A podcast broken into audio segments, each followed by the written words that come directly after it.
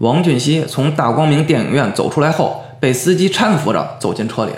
虽然他的双眼脱离了银幕，但他的脑子里一遍又一遍回想着十二年前那残酷恐怖的画面。回到家后，王俊熙啊是失魂落魄。他一想起电影中卡洛夫的眼神，便同时想到与那眼神极其相似的另一双眼神，那两颗如毒蛇般瞪大的眼珠子，似乎阴森森的塞在他的周边。时时刻刻都会向他射过来。王俊熙的病更加严重了，他心里这个后悔呀，早知道就不去看这部电影了。现在的自己是更加恐怖忧虑了，图的啥呀？其实吧，他之所以心态突然有了变化，主要原因并不在电影，也不在那佛教的讲经会，而是啊另外一件事。在去听经会的前几天，白天是艳阳高照，王俊熙刚从外面应酬回来，汽车停到家门口，他迈腿下车。还没站直身呢，突然有个男人在他的身边，嗖的一下就过去了。王俊熙啊，被吓了一跳，下意识的看了一眼那男人，也只看到了他的侧脸。王俊熙啊，也没当回事儿，就往自己的豪宅走。可刚走出几步，他人就站住了，转过头继续看向那男人的方向。可那男人已踪迹不见。王俊熙回忆着那男人的脸，虽然只看了一瞥，还是侧脸，但他总觉得那张脸。太熟悉了，仿佛在哪里见过，但他想来想去，一时也想不起来在哪里见过。这人是谁呢？啊！王俊熙陡然想起来了，那不是别人，正是十二年前被当众抛心处死的白莲教妖人陶阿九。那面部轮廓，那身高个头，一般不二啊！王俊熙顿时感到全身的血都凉透了，他冷不丁的觉得自己要大难临头。啊，可是啊，他终究是个大人物啊。转念之间又平静下来了。思来想去后，他觉得他是多虑了。这世间怎么会有鬼呢？如果有鬼，为何要等到十二年后他如此尊贵的时候才来报复呢？我害死他的时候，当晚就来掐死我，不就完了吗？而且此时是光天化日，烈日高悬，这鬼有多大胆子，多大的能力，敢这么大张旗鼓地现身在我面前呀？想必啊，一定是自己疑心太重，看错了。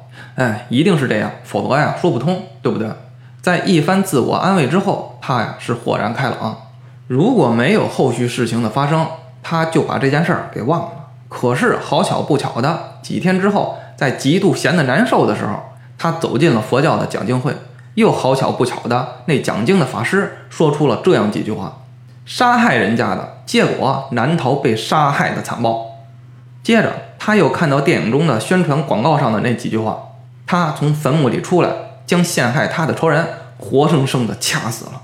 接着，在受到电影里的画面的刺激，王俊熙将这一切串联在一起，蓦然想起那被他平白陷害致死的陶阿九临死前那歇斯底里的毒誓。如果世间果真有因果报，不管是谁，又因着什么缘由害死了我，谁就要遭到比我更惨的报应。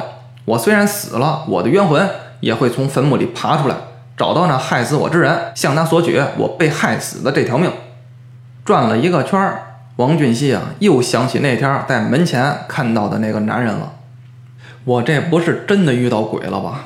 王俊熙啊，是越想越害怕。俗话说呀，少年见鬼还得三年，老年见鬼就在眼前。我这岁数也算是个老年人了吧？莫非我命不久也？这个念头一形成。就好似一条窜起来的毒蛇，死死缠住了王俊熙。从此之后的王俊熙是风兵草甲，杯弓蛇影，毫无征兆的会莫名其妙的把自己惊着。独自静坐的时候，总能看到一个人影在眼前一晃而过，他的神经啊遭到了严重的打击。对这一切的解释，王俊熙啊也只能用那句“世间没有鬼”的空话来安慰自己。可是啊，话虽这么说，但王俊熙的内心已经无法接纳这个自我安慰了。当然啊，事情如果发展至此，王俊熙啊，也许还能扛过去。不管怎样，时间都是治愈一切的最好的良药。可是啊，有句话说得好：“仕途言简，鬼神为之揶揄；心地光明，吉神为之呵护。”你要是在仕途上工作不检点，做尽亏心的事儿，鬼神是不会坐视不管的。你要是心底光明的活着，自有吉星高照。不信你就会想，那些心地光明的人啊，别说穷困潦倒了，哪怕是命悬一线了，人都死不了。各般因缘凑巧也能救下他的命，都有吉星护着。王俊熙本就亏着心、提心吊胆呢，怎知几日后又遇到了一件神秘而恐怖的事情，是彻底扯断了他的神经。最近的王俊熙啊，都有些抑郁症了，心情压抑难受，食欲不振。晚饭前呢，就出去遛弯了，傍晚时分才回来。今天王俊熙遛弯回来了，走进自己大房子的时候，阴森的暮色已笼罩进室内了。因着天色尚未黑下来，所以啊，还没开灯。近日来，王俊熙的情绪与之前已是天差地别。之前不管发生什么事儿，都是温文尔雅，喜怒不形于色，着实一派斯文败类的典范。可如今不一样了，脾气啊非常的败坏，一点小事儿都会动怒。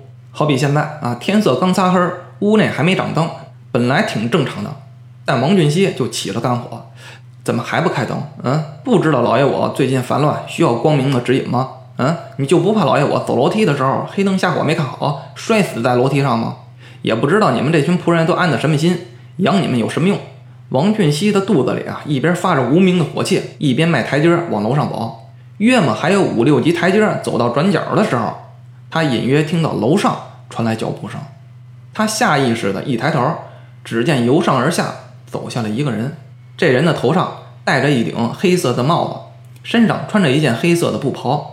肋下还夹着一个小包裹，但见这人低着头，不紧不慢，稳稳当当的一步一步向下走，很快就走到王俊熙的面前了。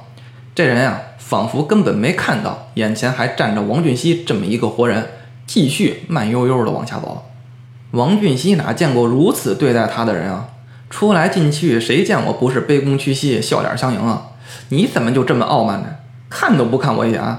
这也就罢了，可这是我家呀！我是家里的主人，你堂而皇之的来这里，不管你怎么瞧不起我，可怎么着你也得跟我打个招呼啊！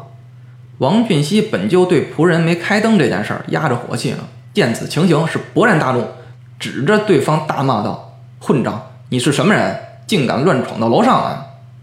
那人啊，本来已经从王俊熙的身边走过去了，都转过楼梯的转角了，听到身后的怒喝声之后，他停住了，紧接着。他慢慢的抬起了脑袋，看向王俊熙。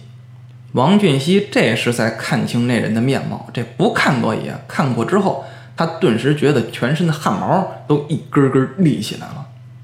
别看楼梯里没开灯，但他的卧室里这几天是经常亮着灯，无论黑天白夜都亮着。心里有鬼的人啊，怕黑，因为黑暗中藏着太多的未知。此时此刻，他卧室的房门开着。有不太明亮的灯光从屋内射出来，斜射在那人的脸上，在暮色的日光与灯光的交织中，照见一张死白死白的脸，毫无半分的血色，就像脸上涂了一层石膏。这个既熟悉又可怕的容貌，正是王俊熙做梦都不容易忘记的容貌。尤其是那人那双阴冷的眼睛，此时此刻正闪着冷森森的寒光，直勾勾盯着王俊熙。王俊熙明确意识到。这人正是几天前自己下车时遇到的那个男人，确切的说，正是十二年前因他的陷害而剖心而死的陶阿九。陶阿九果然实现了诺言啊，他从坟墓里啊爬出来了。王俊熙双腿一软，一屁股就坐在楼梯上了。他用仅存的力气攥住楼梯的把手，才令他那瘫软的身体啊没有溜下去。王俊熙好似被投进冷窖一般，全身是刺骨的冰冷。不住的打着哆嗦呀！几乎是同一时间，王俊熙的头上传来女人那惊慌失措的声音：“啊，俊熙，你你这是怎么了？摔倒了？”王俊熙急忙扭头看，不是别人，正是自己的妻子佩莹。佩莹见状，慌忙的走下来，用力搀扶着王俊熙。王俊熙也被吓飞了一半的魂儿，这才收回来，急忙指着楼梯口，哆里哆嗦的说：“啊，人，有人，人。”佩莹啊，也被吓了一跳，顺着王俊熙手指的方向看向楼梯口，那里呀空荡荡的，哪有什么人啊？啊，俊熙啊，那里没有人啊！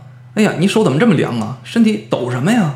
王俊熙不知道怎么解释才好，也解释不清，总不能跟他说自己见鬼了吧？见鬼了？什么鬼？哪儿来的鬼？那鬼跟你有啥过节还是咋的？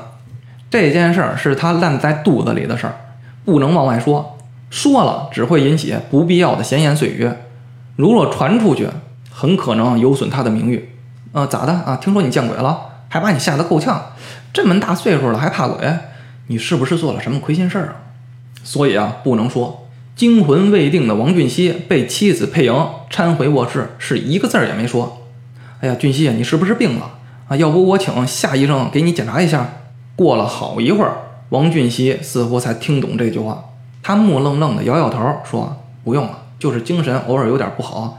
你先别说别的，赶紧把所有的灯都给我打开。”佩莹虽然对王俊熙的命令和惊悚的状态感觉有点莫名其妙，但也没有多言，急忙把全屋的灯都打开了。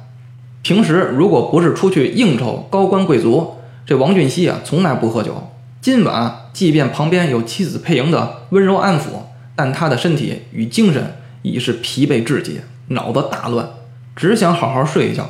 于是乎，他打开了酒瓶子，是一个劲儿的给自个儿灌酒。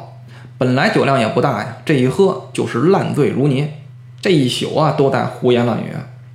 从这天起，这位上海滩风云人物王俊熙再也无法维持他最初的那种四平八稳的状态了。他已经从量变变成了质变，整个身心都发生了变化。可是他并不知道，围绕他而发生的恐怖事件只是刚刚开始。